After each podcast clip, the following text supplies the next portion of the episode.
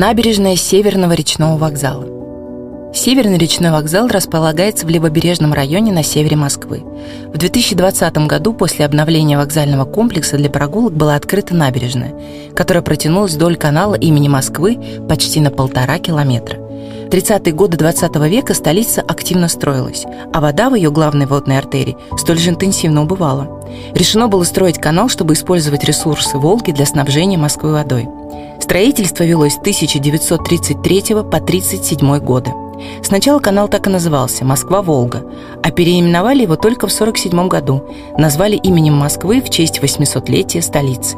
Длина водной артерии составляет 128 километров. Канал идет от Перервинского гидроузла на юге Москвы до города Дубна на Иваньковском водохранилище, где сливается с Волгой. Именно благодаря этому водному пути Москву стали называть портом пяти морей – Действительно, для столичных судов открылся выход к Балтийскому, Белому, Азовскому, Черному и Каспийскому морям. Во время благоустройства Северного речного вокзала были капитально отремонтированы все его 17 причалов.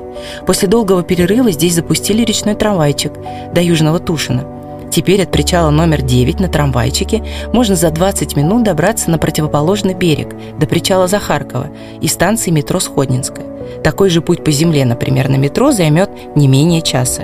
А еще от порта Пяти морей можно доплыть до десятка городов, среди которых Санкт-Петербург, Казань, Нижний Новгород, Ростов-на-Дону, Кострома, Валаам, Тверь и другие. Водный транспорт ходит, пока открыта речная навигация. Выйти на набережную можно, двигаясь прямо по главной аллее парка Северного речного вокзала от скульптуры «Водный путь» у главного входа. Вам нужно будет зайти в здание вокзала и пройти его насквозь, либо обойти. Причальная зона находится левее вокзала, если вы стоите к нему спиной. В южной части набережной в 2021 году открылась пляжная зона с тремя бассейнами с подогревом, шезлонгами, раздевалками и душевыми. Прогуляемся по набережной. Ее разделяет на две части двухполосная асфальтовая дорога, которая используется для служебного и туристического транспорта. Одна часть набережной располагается ближе к акватории. Пешеходный маршрут выложен светлой бетонной плиткой, вдоль него установлены садовые скамейки и удобные шезлонги. От воды набережную отделяют столбики с натянутыми металлическими цепочками.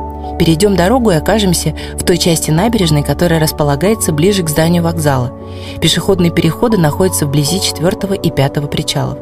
Главная достопримечательность набережной – миниатюрная копия канала имени Москвы. Она представляет собой настоящий ручей длиной в 400 метров, который тянется на уровне земли вдоль всей набережной. Ширина канала составляет примерно полметра, а глубина 20 сантиметров. Берега отделаны бетоном – на них установлены макеты восьми шлюзов и уменьшенная копия здания Северного речного вокзала. Высота всех объектов примерно половина среднего человеческого роста. На их создание ушло 5 тонн латуни. Мини-канал оснащен подсветкой и выглядит совсем как настоящий. В нем даже можно пускать кораблики. Вдоль извилистой ленты миниатюрного канала расставлены два десятка оригинальных пуфов в форме морской гальки. Они неправильной формы, гладкие и белые.